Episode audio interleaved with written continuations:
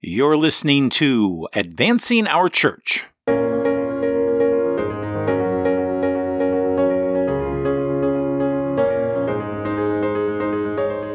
Welcome to Advancing Our Church, a Changing Our World podcast about Catholic stewardship, leadership, and advancement. And I'm your host, Jim Friend. Well, welcome back, everyone, and thanks for joining us today. We unexpectedly had to take last week off because life and projects, well, they just got a little crazy. I'm sure you can identify with that. It's great to be back with you. I love this show. I love doing this show, and I feel so fortunate to get to meet so many amazing disciples of Christ who are truly advancing our church. So I'm making my way through a New Testament course for my diaconate training, and we had to read a book last week on the prophecies of the Messiah in the Old Testament. Unbeknownst to me, there were sixty-five of them, so there was a lot of content to absorb in a very short period of time. But there was one that really filled me with hope, that really inspired me, and I want to share that with you because it's the story of Hannah's prayer in First Samuel. Hannah had prayed to God for a child, and up until that point in her story, it was thought that she might be barren. And so Hannah prayed and promised that if God only gave her a son, that she would in turn give that child's life back to God for his greater service. After much prayer at the tabernacle and making a bit of a spectacle of herself, which caused the high priest to think that she was drunk, God gave her a son whose name was Samuel.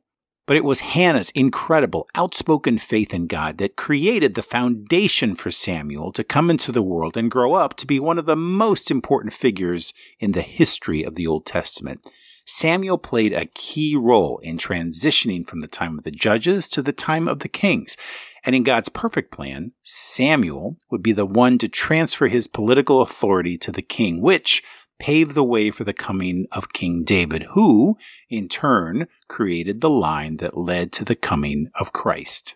But what was so significant for me in this story is that it all began with the pious faith that Hannah held in her heart for the Lord to grant her a son. How could she possibly know the impact that her faith would have, not only in granting her a son, but the impact that that son would have on the world? So for us, as we think about the ordinary decisions we make every day, whether or not your Lenten sacrifice matters or the prayers that you might say to God matter, I want you to think about the incredible faith of Hannah and how her son helped prepare the way for the coming of Christ. For us, we have a connection to that same faith that Hannah had in the ordinary prayers that we offer to God. May we also pave the way for the coming of Christ just as Hannah did. Now, let's get to work. Our guest today is Mark Konzemius, the president of the Catholic Community Foundation for Eastern South Dakota. Mark has been the president of the foundation for over twenty-six years. He has a long history of leadership, relationship development, fundraising, and public speaking, just to name a few of his gifts.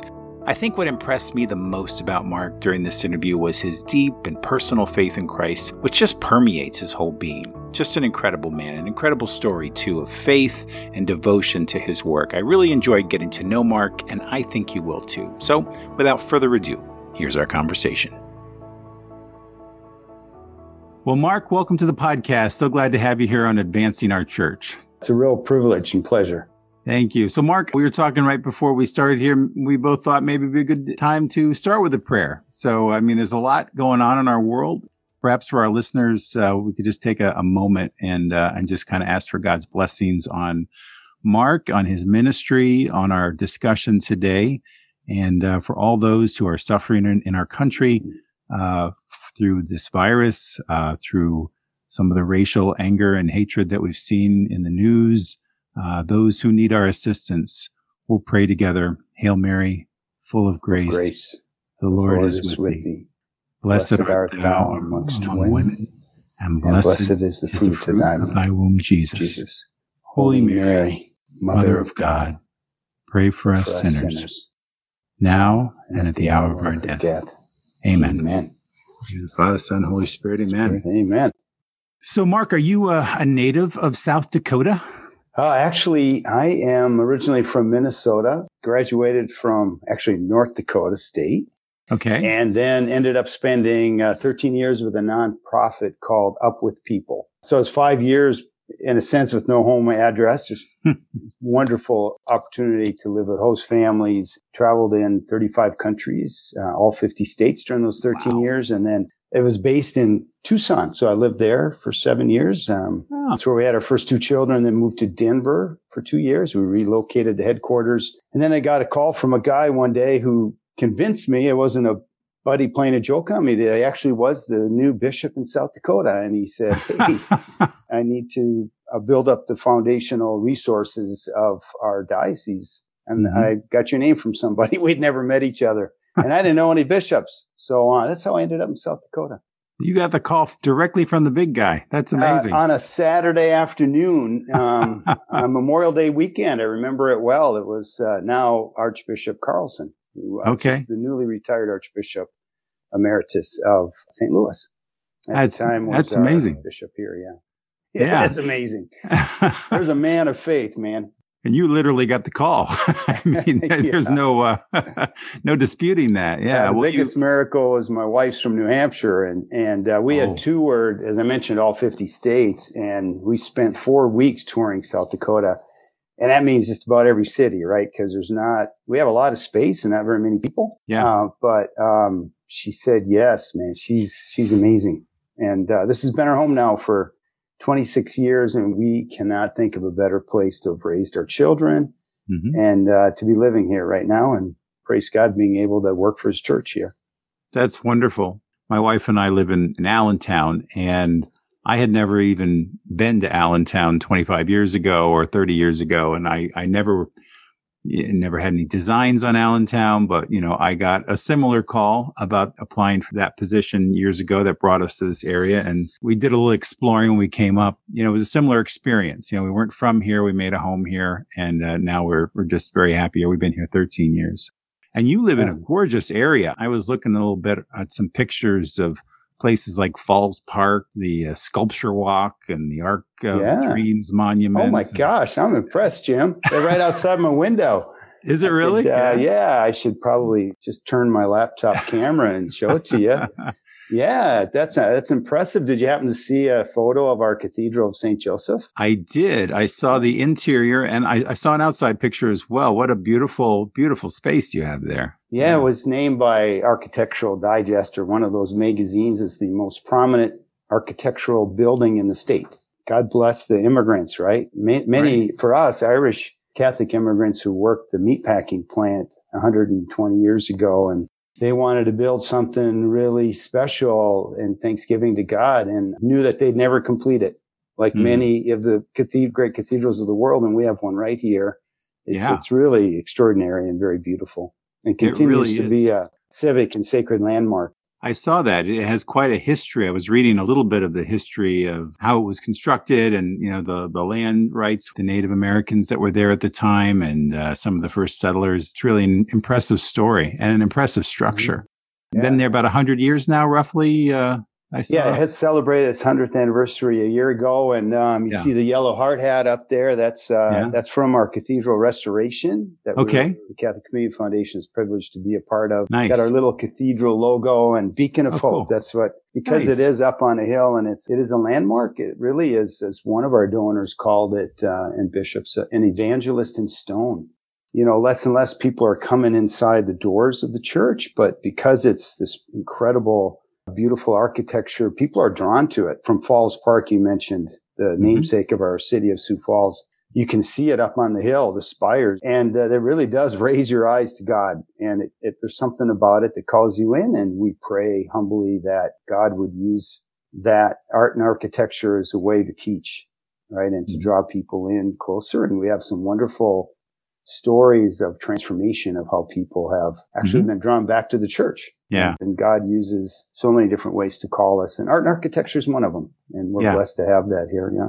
Your bishop, Bishop DeGrood, he's been there a little over a year now, I see. And um, yeah. I was reading a little bit about his story. He got apparently got sick when he first got there, when he first arrived, and right before COVID. And now he's had COVID yeah. during his first year as the as the bishop. Well, quite a ride for him, huh? Can you imagine? First of all, getting a call from, you know, uh, he tells the story. I'll I'll try to do it quickly, Jim, but No, it's he uh, he uses he has his cell phone right here in his pocket, right? And he goes, "I'm in a yeah. meeting, and you know, I hit the it's a two oh three number. I don't recognize it. It's probably somebody telling me my car warranty is up." So he, you know, and then all of a sudden it rings again. It's the same thing, and it's Washington D C. It's like I don't know anybody there, and that well, third time, you know, I better go, and uh, it's the nuncio.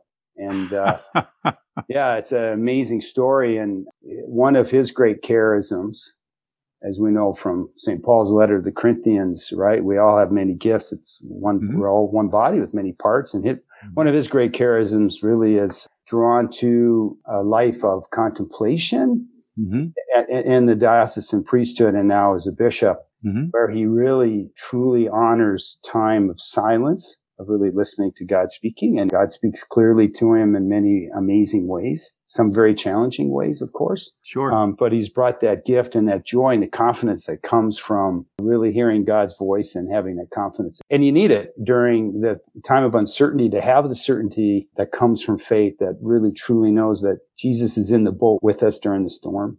Yes. And, and he, he is with us, and to have that confidence has been a great gift to us. He had no idea till we told him later, but he was the first bishop in the country who just really felt the call, if you will, to come back to church. If you are healthy, if you can do it safely, and we we believed we could do it safely from a church context, but if and if you were in a situation where you weren't caring for somebody, right, who was vulnerable, come back and receive the sacraments. Yeah. And later to find out he was the first to do it. And certainly it's been a challenge, but he's had a real conviction in his heart. And I believe he's done it in a very loving way. God bless our bishops. You know, any leader, and, and all of us are leaders in some capacity. Right. This has been a difficult year to be a leader. Mm-hmm. Right. Yeah. It's, uh, we've had to think and rethink and, and again, try to make decisions in the context of uncertainty. And it's hard to do that. I'm, I've always been grateful, Jim, these last twenty, uh, twenty-six years now, but especially this year to be leading an organization in a faith context. That, that, that I'm a faith-based organization. I can't yeah. imagine how in the world could you make decisions this past year without knowing God's there with you uh, and having that confidence that comes from that. So our bishop's been a wonderful gift to us. I happen the backstory on his getting sick. You know, like most bishops, once you get ordained, you want to go out and meet the people. So um, yeah. we divided up, as has been our tradition of the last three bishops have been around for him. We put together sort of a pilgrimage of the diocese, which includes celebrating Mass in different locations and such. I drew the short straw. I got the first trip. Kidding. I was privileged to take him on his first trip. I'll be darned if he didn't get sick, really sick afterwards. I, I was a little bit sick too. I mean, who knows if it was COVID back then? It was, you it just was don't the beginning know, right? of March. We don't know.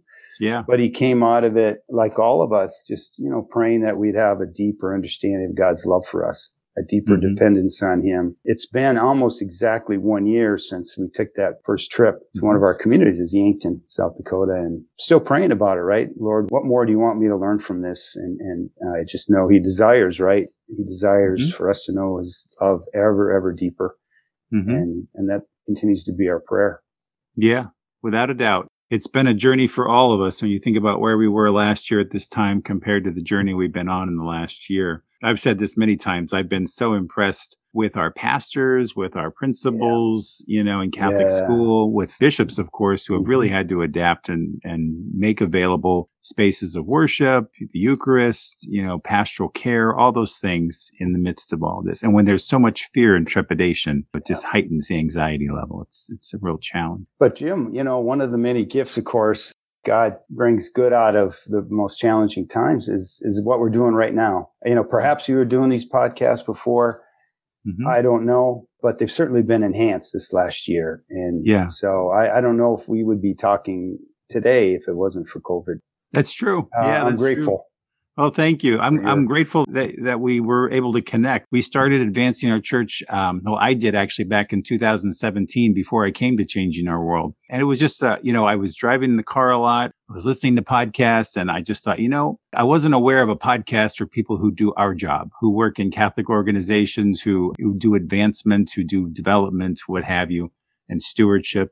I just decided to give it a shot. I took a position with Changing Our World, and they were excited to make this as part of our kind of staple of uh, of services. And so through that, I've been able to meet all kinds of amazing people like you doing great things around the country. And it's been a real, a real blessing to me personally. I've, I've heard from a few folks that they've, they enjoy what we're doing. So we keep going.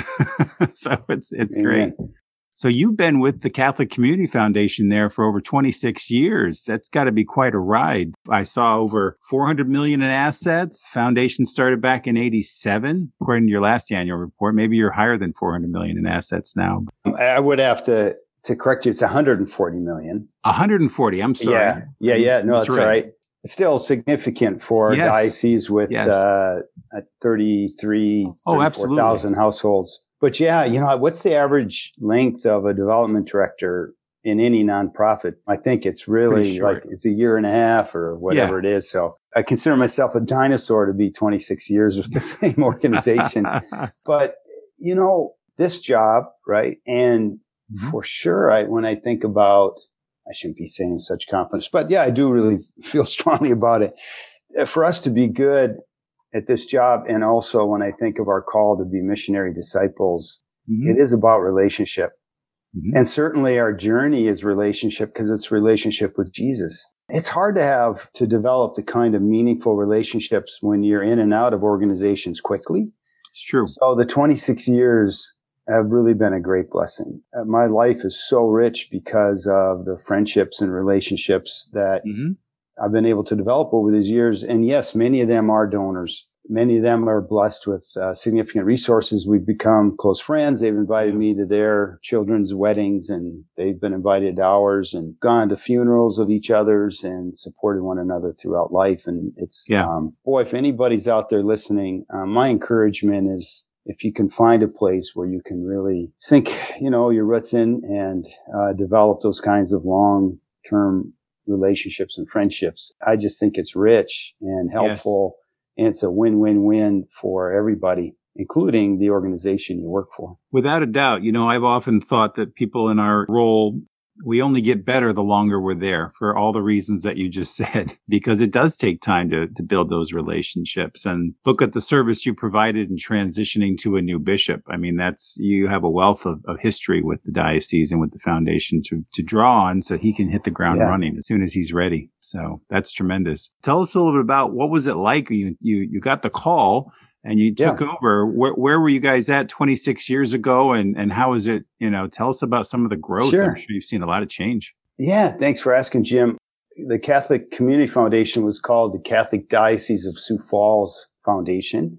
Yeah. It was established in nineteen eighty-seven. Bishop Dudley and the lay leaders around him at the time really had enough amazing vision to think about this. And certainly a, a, a portion of it was these are the beginning best practices out there in, in the culture and the society at the time. It's a way to uh, manage long-term assets and, and that mm-hmm. type of thing. And a lot of those long-term assets of the diocese were then gifted to the Catholic Community Foundation, and that board of directors took over, you know, control and, and such of it.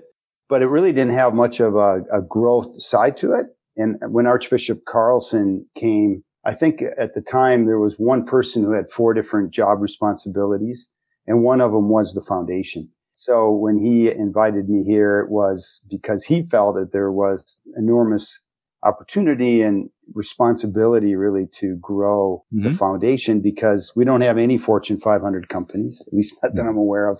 We still don't today. A lot of our wealth is in the land. We're a highly agricultural background area, and we have a lot of space. Now, over the years, we've grown other industries, but the mm-hmm. foundation has really become a, a great place, not only to steward and manage these long-term assets, but to really call donors into a spiritual understanding of the gifts that God has given them. You know, today's gospel reading, It, it's about the tenants, right? I mean, Jesus' parables, man, so many of the parables were about landowners and tenants yes, and such. Money. And today was that again. And it's, what are we doing with those resources? And uh, Lazarus, right? And the uh, mm-hmm. and this wealthy person, and, you know, wouldn't even give him the scraps off the table. And yeah. Saint John Paul the Second, in his homily, it was one that he gave here in America, said, Jesus loves the wealthy and the poor equally. the dignity of every human person. The point he's making this parable is, what are we doing with what we have? And yeah. And so the Catholic Community Foundation became a great tool to invite people to understand the gifts they have is, is not owning them, but really being a tenant, right, during the time that we're here on earth and how we use them. It's a simple term. I'm sure many listeners have heard it, donor-directed giving. It's still fairly new concept in the Catholic culture. And just, mm-hmm. you know, that you would actually, as a donor, be involved in your giving, like mm-hmm. prayerfully thinking about it and being involved in, as you, as you understand discernment of spirits and discernment, you know, what is God calling me to do with what I have? What are those things? Is it retreat ministry? Is it youth ministry in a particular way? Is it the support of our priests? Is it, you know, outreach to, you know, whatever it happens to be? And there's a lot of letting go in that. There's letting go from pastors and bishops. And so our bishop really had to say, okay, people aren't just going to give me funds and, and I can kind of decide as I go, but to mm-hmm. articulate vision and think about that and to invite people into that vision. And then even to adjust it, maybe respond as you get input. But once, of course, people are invested in a significant way, the giving is even richer. Uh, and I mean richer in terms of the experience. We use the acronym, uh, or not acronym, we use the, the saying, the joy of giving. Pope Francis talks about the joy of the gospel. And, right. you know, I use the joy a lot. Uh, that's our litmus test. If a mm-hmm. donor has experiences great joy when they're done giving, we know, we, we believe we've done the ministry that we're called to do, as opposed to a donor feeling a little buyer's remorse. Oh, I wish I wouldn't have done that, or, or giving out of guilt or obligation. But no, they're giving out of this beautiful understanding that all I am and have and ever will be is a gift from God, and that God won't be outdone in generosity. And to whom much is given, much is expected. But to embrace that responsibility, as opposed to, I've got all this and I've got all this response. It is a burden. I mean, in a sense, it can be. Yeah. It can be an overwhelming burden, or it can be a joyful thing. God is calling me to, and it's not only calling me to, he's given me the grace to use it well. He'll let you know what it is to give to. Yeah. And at the end, you can experience incredible joy. Yeah. Amazing joy. So that's, that's kind of, those are the philosophies upon which the Catholic Community Foundation has been built. And when I first came, we had nine million in assets. And so we have one hundred forty million in assets now. Wow. But we also have one hundred ten million in future estate expectancies that are actually documented. The mm-hmm. donors signed it. We know it. And they've actually determined through mm-hmm. endowments that aren't funded yet. They'll be funded through their estates, but they've determined what they want those things to go to. So in a sense, you could say we're a two hundred forty million dollars foundation, but today's assets, it's one hundred forty million dollars. That's, that's an amazing testimony to, to your dedication, Mark. You know, listening to you talk, it's obvious to me and to anybody who's listening that you have a deep spirituality, that you're connected to the mission. What advice do you have for somebody who might be kind of new in your job? And were you always where you are now, or did it kind of build towards uh, that? In other words, I mean, hearing you articulate it, you, you, you do it so beautifully, and I'm sure you share that with your staff. What's that yeah. journey been like? Oh, Jim, I'm a grateful recipient of so many wonderful people who have touched my life. Uh, and certainly obvious ones of bishops and priests and mm-hmm. holy men and women along the way. But honestly, I have learned the most probably from our donors themselves. When you engage and walk with your donors, I don't know, I just feel like I came out of the womb pretty selfish. Yeah. I kind of let my mom know when I was hungry or needed to be, changed. I don't know, whatever my need was, right? uh, and to this day, I have to fight those tendencies. I'm still a long ways from being generous, but I'm so much more generous than I was before because of my donors. Like, how can you not give when people are giving right. in these enormous, beautiful ways? And, and truly, I'm an example of you can't outdo God in generosity. The more Jeannie and I have given, and she's, she just is like totally, hey, uh, opposites attract. She is the most unselfish yeah. person. But uh, the more we've given, we've just been blessed with more and more. It's just remarkable. So that's my advice would be, be a donor yourself. And, and not just a donor, but be a grateful donor. Be a generous donor. And I'm not like, give till it hurts kind of guy. I'm like, right. give till you feel the greatest joy kind of mm-hmm. guy. My advice is to pray and pray and pray. And so I'm really blessed now. You know, my children are adult children, so it's easier. Nobody's at home. We have a monastery here now on the grounds of our mm. cathedral. We were blessed to be a part of building that. So our foundation, I, I'll have to tell you a little bit more about it. It's a unique model. I don't know there's yeah. very many like it in the country, but I go to mass in the morning whenever I can, because what greater way to start the day? I literally, you know, in the car, you guys don't, don't turn the radio on unless you listen to Jim's podcast, uh, Advancing Our Church. I mean, there's really great things to listen to, but otherwise be in the silence. Yeah. And say, Lord, what do you, who do you want me to talk to today? And give me the words to say. And connect me with those you want me to be connected with. Uh, I'm here. I'm open and desirous, and mm-hmm. I'm a sinner. But you can do great things, you know, yeah. in my weakness. Let's have a great day together. And somebody was sharing, if you want to begin to really live this a spiritual life, just this is Mother Teresa's advice. Yeah. Start out in the morning. The first thing you think of in the morning when you wake up, you open your eyes in bed, just say, "Good morning, Jesus." Mm-hmm. That might sound like, oh, come on. But try it. Yeah. Good morning, Jesus. Mm-hmm. Uh, it's it's just an awesome way to start your morning. And I would say, before you make a call to a prospective donor or, or existing donor, before you do whatever it is, just say a little prayer. Hey, Holy yeah. Spirit, give me the words. It is just absolutely phenomenal uh, mm-hmm. what will happen. That's my advice. Um, it's great advice. Yeah. That's, are you kidding? That's great advice. I love what you said about your wife. I wouldn't be where I am, absolutely, spiritually or otherwise, without her support and, and her love, for sure. One of the benefits of COVID and my working from home so much this past year has been we've gotten into doing morning prayer together. Oh, you know, wow. Before we start our day. And sometimes it's a rush because email and phone is already ringing off the hook by eight o'clock and other things are going on. But, you know, we just try to carve out that ten, fifteen minutes and we do morning prayer. And it's been very special, I think, for both of us. And yesterday we missed it for what, you know, a couple things happened and we were just running around, and it's kind of formed the a spiritual foundation for us, I think, in, in some ways, just kind of stop. To, you know, thank God for the many, yeah. many blessings he's given to us, and um, and pray for our intentions that day. So, so Jim, can I uh, just, this is yeah. personal, but I'll just share with you. Yeah. One year after starting, and we hit the blocks running, Bishop Carlson was forty-nine years old, came from Saint Paul, Minneapolis, and uh, yeah. had all these huge administrative tasks and and really some heavy issues, because the beginning of some of the clergy abuse issues still just boiling up. But for thirteen years, he was there as the auxiliary, and then mm-hmm. was called here to, to Sioux Falls. It just had this heart of a pastor, like all pastors, right? Just wanting to be with the people. And so we just went out and visited and met people and all that. We had a great year. He went on retreat.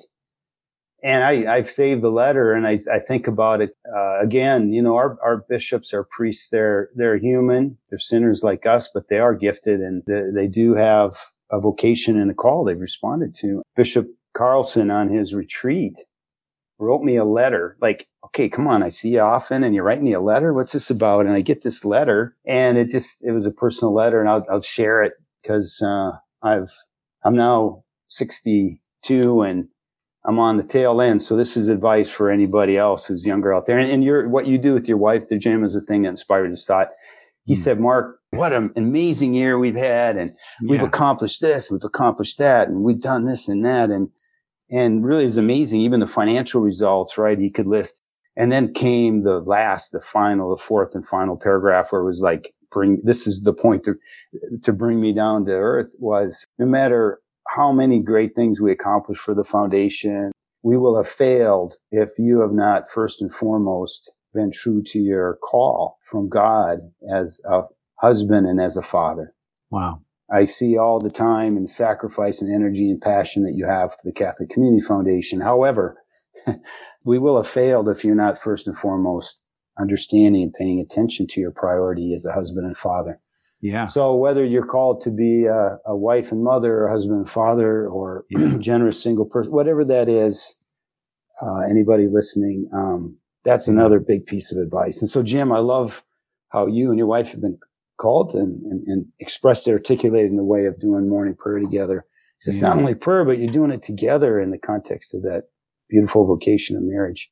Yeah. I, I completely agree. I, I love that he was so sensitive to that. I used to work for Bishop Barris. He's now in Long Island, but when I was in the Diocese of Allentown, he would often remind me of that. You know, I see you working a lot of hours. How's Kristen, my wife? You know, how are the kids? You know, just, uh, it, and that takes a certain sensitivity because it's always, you know, as development directors, a lot of times we're on, we're about numbers. You know, we want to yeah. hit our goal and, you know, we're managing people, but that's a beautiful letter that sounds like you wrote you and, and just uh, a, a great reminder to all of us, just take a, take a breath and remember what's yeah. truly while, while we're in this, you know. And, uh, just a final thing, uh, we have a beautiful retreat center here called Broomtree. Yeah. And once a year I go on silent retreat. It's just nice. A three-day men's silent retreat, but I would encourage anybody listening. And I did that even when we were active and had children, and my wife would go on a silent retreat as well. Um, yeah. I highly encourage that. I, I, I do think even if you don't necessarily consider yourself, none of us probably do contemplative, right. But that just means, you know, having that component in your life where you do have some silence and you listen. Mm. And that would be another practical thing to think about. Yeah, I've never I've never been on a silent retreat. What what is that like? Oh, it's amazing. So th- these uh, retreats at Broomtree, one of the, the particular mm-hmm. focuses, if you will, is on Ignatian spirituality, Saint Ignatius. Yeah. And so it's pretty common, I guess, in that part of spirituality in the church. The thing that makes a, a silent retreat so cool to me is that because you're in silence, the experience on that weekend is so unique to you and where you're at mm-hmm. at that moment. Yeah. Um, there, there, of course, the celebration of the Eucharist where you're praying and singing. Uh, so it's not like you're in silence during Mass. There are conferences, they call them, twenty, yeah. thirty minutes throughout the day. And in Ignatian spirituality, they follow beginning with, you know, basic points. God loves you. And because you're created by God, you are beautiful and perfect, but we have fallen. We're human, and so we have fallen. Yeah. And because of that, we have separated ourselves from God. He's never separated himself from us, but we have turned away from God. But God has reconciled us to himself mm-hmm. and the resurrection, right? And so it follows this simple kind of basic thing, but it's good for us to be reminded of those things. And so mm-hmm. the conferences tell those stories, if you will, and there's usually some scripture to read and reflect on. Mm-hmm. But you're encouraged really not to read other things. It's really to be yeah. in silence, and you go for a walk, or you do that, you journal. Maybe I do a lot of journaling.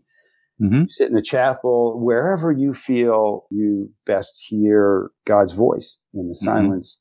So when you enter the silence, and then at the end, when you leave the silence, it's remarkable. I've gone now with my ninety year old dad went, and he's now passed away. At ninety years old, he was living in a lot of silence because my mom had died five years earlier, but he mm. still had this desire, and he loved going on silent retreat. I was like, Dad, come on. You know, our winters are long out here. And yeah. he lived in Minnesota, and he still wanted to go on silent retreat. Loved it. And we'd be together, but we're not talking. And so that was powerful. My brother, my son, son-in-law, who's not Catholic, is gone. Mm. Highly encourage it because um there's no right or wrong answer. There's no like, well, I don't know if I can do it right, or you don't mm-hmm. have to worry about any of that. It's yeah. God loves you right where you're at, and he'll speak to you right where you're at. Wow. That's awesome. And did you say you brought your son? Yeah. Well? My, my son has been on it, and yeah. Uh, yeah, he's from Denver, but he's, you know, that's yeah. just a priority we made, and he flew that's in cool. and went on retreat. And what's really amazing, my son-in-law is not Catholic. He oh, huh. married my daughter just a year and a half ago. So I guess he was trying to maybe make good points with his future father-in-law. Um, engaged to my hurt. daughter and went on retreat. But then he came back after in, in his first year of marriage. And now again, now they have a child. And um, yeah. so they're going. But it's fun.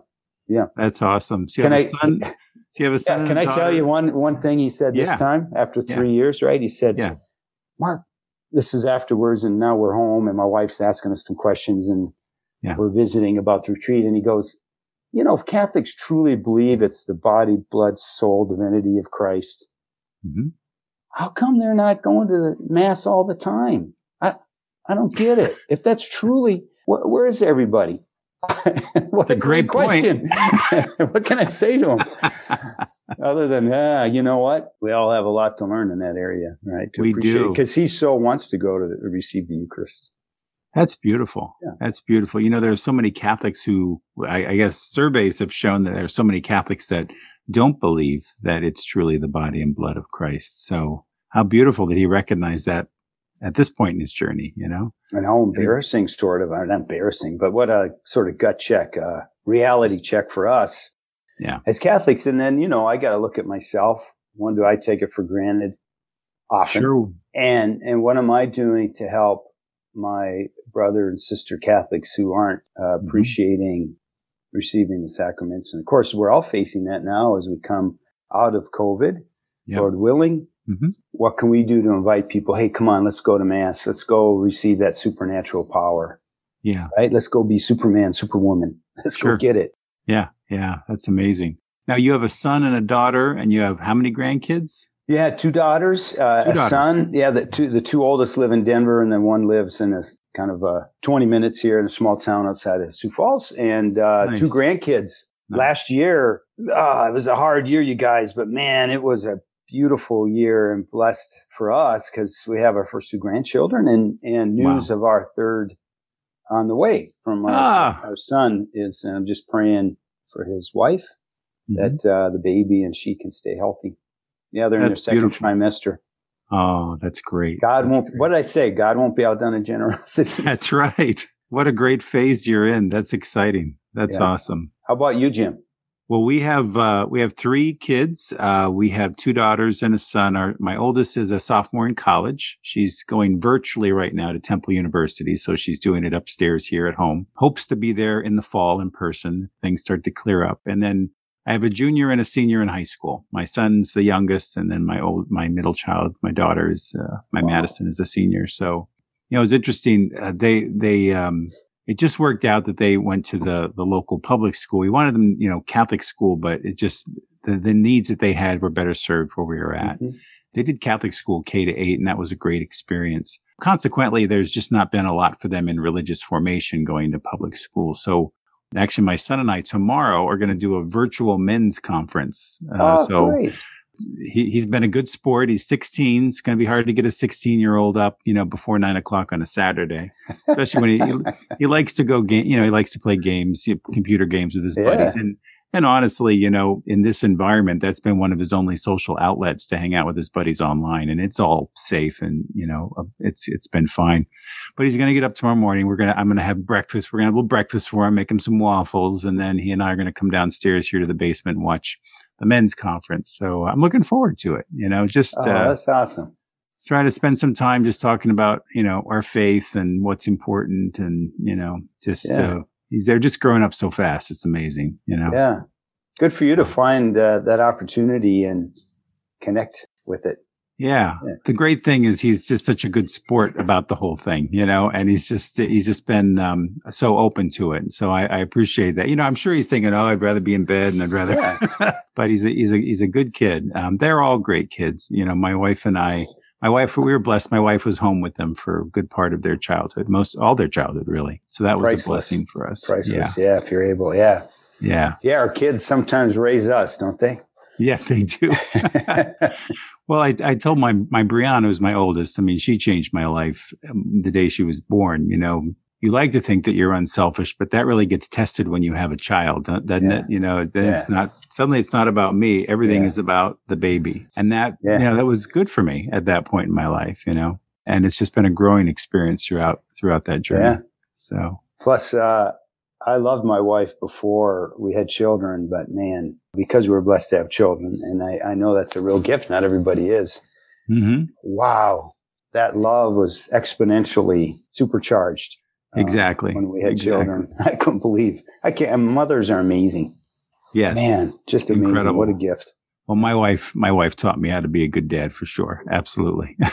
And my parents, but my wife, I mean, just seeing her every day with the kids, just, you know, I don't, I don't know that dads are good dads are made, but we're really formed. You know, we learn along the way. I told my kids, you didn't come with an instruction manual. We're making this up as we go along. Yeah. And it's been a great, great journey. You mentioned going back to your, your ministry there. You mentioned you guys have a monastery. That's a kind of a different model than you see in other parts. Well, of the country. Uh, the foundation is unique. So the Diocese of Sioux Falls has no development staff.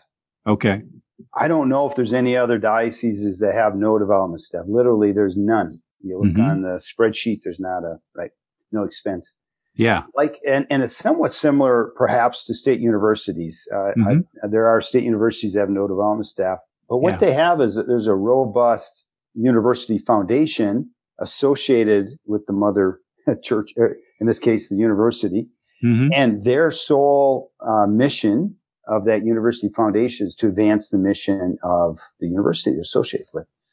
Because they're unique and independent, they're able to be a little bit more nimble, perhaps, you know, and they can pivot and do things uh, with, mm-hmm. because they're, but everything is to help advance that.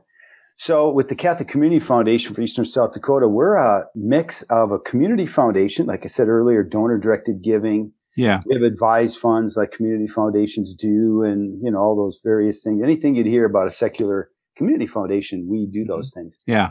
We even act as trustee for people. So we go above and beyond. We're even like wow. a bank trust office or department mm-hmm. because that's how we pay for our staff. Um, we, you still have to pay fees.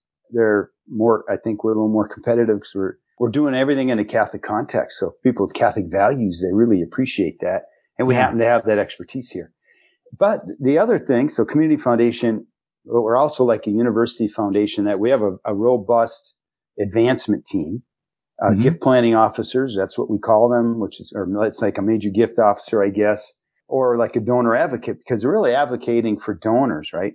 This team, as we have grown in this beautiful teaching of the Church of subsidiarity, you know, the best ministry happens in the neighborhood. And that's yeah. so we're going to establish parishes there. And yeah. and the, that com- local community is going to have a pastor, and they're going to take care of one another and and the community around them.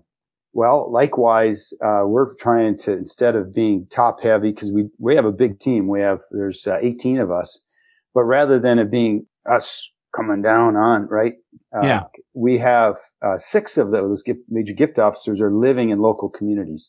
So mm-hmm. they're really engaged. I mean, they, they're members of the local parish. They work, they see mm-hmm. the pastors all the time. They're helping the pastors advance the mission locally. Yeah. And, and helping the donors, connecting them to the larger as well as the local church. And then we're the solidarity piece of it, where instead of duplicating and having all these different databases and all the different infrastructure and, mm-hmm. you know, mailings and all that kind of stuff you have to do administratively, let's use best practices. We have one big, robust database, mm-hmm. and these satellite offices all work together with it. So um, we think it's a little bit smarter. It's more efficient. Focuses those staff on one thing and one thing only, which is relationships, mm-hmm. uh, and um, being really tuned into the local church. And people think locally, and that's understandable. Parochially, it, sometimes mm-hmm. we use that word. But not only we think would they, I mean, of a, and, and and then we try to eliminate. It's it's about collaboration versus competition. Mm-hmm. And I don't know if anybody listening has ever felt they've been in a little bit of competition. That's a strong word to use, but um, it happens. Right, with other nonprofits, but it can happen even within the Catholic community where, you know, this donor is a member of that church. They also give to this homeless shelter and they give to the school, and I better get to them before they do because yeah. I want to get their money before they give it to others. And so yeah. we try to be take a collaborative approach, which is good, understanding all the different ministries and that one's better than another, and really trusting, again, the discernment of that donor. But also uh, understanding a particular way, because the diocese has no development staff, we know what the priorities are of the diocesan church and our bishop, and we can articulate mm-hmm. those. So when we talk to donors, a much more comprehensive approach.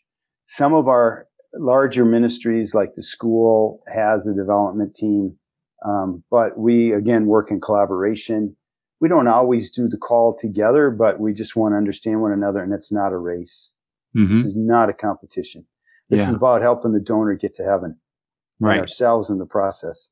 Yes. Like as a husband, pri- priority, right, is to help my wife get to heaven. Hers is to get me to heaven, and our children for sure. It's, yes. Same with our donors. It's about mm-hmm. helping each other grow in our holiness and our journey to holiness. Mm-hmm. And I don't think we can do it without considering what we value in life. And one of the yes. best ways we articulate what we value is by how we spend our money, where we use our money, and, and other resources. And that's where the Community Foundation walks and journeys with people who've been blessed with great wealth and the mm-hmm. good that can come from profit, not only in, in providing jobs that provide dignity to individuals, but also in the good that can happen in the community with the wealth that they have. You know, I, I know there's many pastors and others who do ministry who wish I wish we didn't have to raise money. I just wish we had the money. Sure. But you know what would be wrong with that model? It'd be easier for me. But the bummer is it wouldn't cause me to have this concerted effort of articulating our mission and vision and inviting people to be a part of it. And yeah. we'd be missing out as donors in growing in this richness, right, of the joy of giving. And, and, and it's a great help in my journey to holiness. So when it comes to specific projects, so you mentioned the monastery, the the diocese wanted to build a monastery on the grounds of the cathedral. We have contemplative mm-hmm. order of sisters who pray semi-cloistered, uh, Eucharistic adoration. And, and so in that process, the diocese hired us to raise the funds. They could have hired any other organization. They decided to hire us. The the benefit here is the, the relationships stay uh, here locally. And it's, and the fees on, and they, they, when they hire us, we have a responsibility. There's some fee and, and that they pay us as well to do it. So the restoration of our cathedral you talked about, we're mm-hmm. able to do that. Um, we're part of building the retreat center and also a homeless shelter. Mm-hmm. So, um, those are four capital projects in particular that we were blessed to be a part of. I, I'm not saying this is for everybody, but I don't know. I haven't run across any other diocese that doesn't have development study. Not that I've done a big study mm-hmm. either. I don't want to, I'm not saying yeah, sure. that's, uh, that makes us special. Yeah. I just want to say mm-hmm. it's a unique dynamic. Oh, and is. The diocese then hires us also to implement their annual appeal. I should say that. And there's a mm-hmm. few other Catholic community foundations in the, uh, in the country that do implement annual appeals for their diocese. Mm-hmm. And again, why should the diocese have a database for all the fundraising? We already have one. That would be a duplication and an, an additional right. expense. Mm-hmm. It certainly does make it cleaner and streamlines the whole thing when you're only dealing with one entity for Catholic philanthropy in the diocese. It makes a lot of sense. I have seen some others. Philadelphia model comes to mind. They Is do. Okay. Uh, Sarah Hanley, who actually was on that panel uh, that we had a couple weeks ago with the Nonprofit Alliance, she, she was a part of the original development staff uh, for the Diocese, Archdiocese of Philly. Uh, when they transitioned to this Catholic Community Foundation of Greater Philadelphia. So they basically now outsource all their development. I believe Orlando has one. I think there's some others around the country. Oh, awesome. It's not as common. You know, uh, there's a growing number of Catholic foundations around the country. I think last report I saw was like one hundred forty. They're all different shapes and sizes and different missions. You know, some are just planned giving. Others like yours are a full service model. I think the bishops, I think the, the story of that is bishops are finding their own comfort level with it. And then in some cases, maybe like yours, it grows over time. Once there's a comfort level, maybe you expand the mission of that foundation to be more inclusive like you're doing. So. Yeah. And again, that prayer every day is, it's not about me or the foundation. Right. Lord, what do you call us to? And so yeah. who's to say Bishop DeGrood might want to mm-hmm. do a different model, and we're here to serve. Yeah. Uh, and so that's the subsidiarity of our church in North America, right? Every diocese okay. is unique and different because mm-hmm. um, locally, that's their local and regional, right? And so it's going to look and feel different, and it should, because we're all unique and different. And Jim, through your work, you help us share best practices and have ideas and think about things a little differently. And mm. that's, I think, so helpful. Uh, for us when we do that and collaborate. For sure, our, our foundations, our dioceses should not be in competition. Right. I, I can't imagine any reason why we wouldn't be sharing, hey, this worked for me and what works for you. And yeah. And, um, and advancing, yeah, advancing our church is just a great model for it. Yeah. Thank you. Thank you. I appreciate that. Well, Mark, it's been great to spend some time with you today, you know, in the spirit of, uh, this is the year of Saint Joseph. You have the Cathedral of Saint Joseph there in Sioux Falls. And, you know, I've, I've spent a little time this year kind of getting to know, it's interesting, Saint Joseph is our spiritual father. You know, I, I don't know if you've spent any time on that. I'm actually doing a, um, a thirty-three day consecration right now on Saint Joseph, where I'm just, there's a little reading each day and a little prayer. And, um, you know, I just, I see many of those attributes, honestly, and so many people that I work with, you know, and, and getting to know you a little bit today, I think you bring a lot of those gifts as well. I mean, Saint Joseph was, he brought people together. He was a, he was a protector. He was a, a wonderful father to the, you know, to, to Jesus. And there's just so many of those aspects, I think that, um, that you will bring, you bring to the table clearly. And, and certainly I think many of the people that we work with around the country. So. Thanks for your ministry. Thank you, Jim. I'm humbled to be a part of it. Like, who am I that God would call me here to do this? Uh, but all right, he did. So, you know, yeah. Let's go. Thank you for that. Uh, can you imagine, Joseph? I just got to say, uh, man, if I woke up in the morning and said, yeah, I had this dream. Right. I, I don't know that I could act on that. Like, right.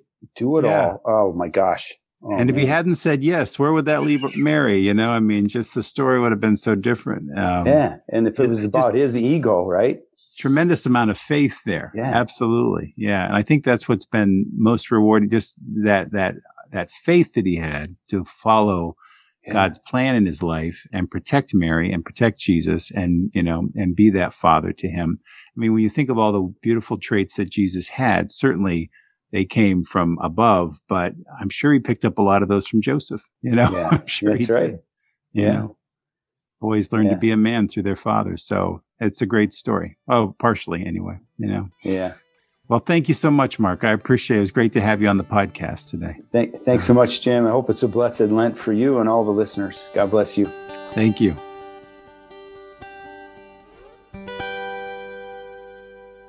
I want to thank Mark for being on our show today and for sharing his faith and ministry with us. If you'd like more information about Mark or the Catholic Community Foundation of Eastern South Dakota, I'll leave links in the show notes. And, of course, to view the full video presentation of this podcast, please visit the show's episode page on advancing our church dot com.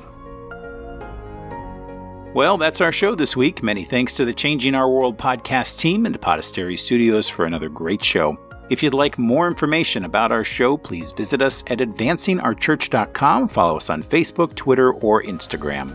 Advancing Our Church is a production of Changing Our World, and we are a fundraising and social impact consulting firm that has been advising both nonprofits and corporations for over twenty-one years. For more information, please visit us at changing our world dot com.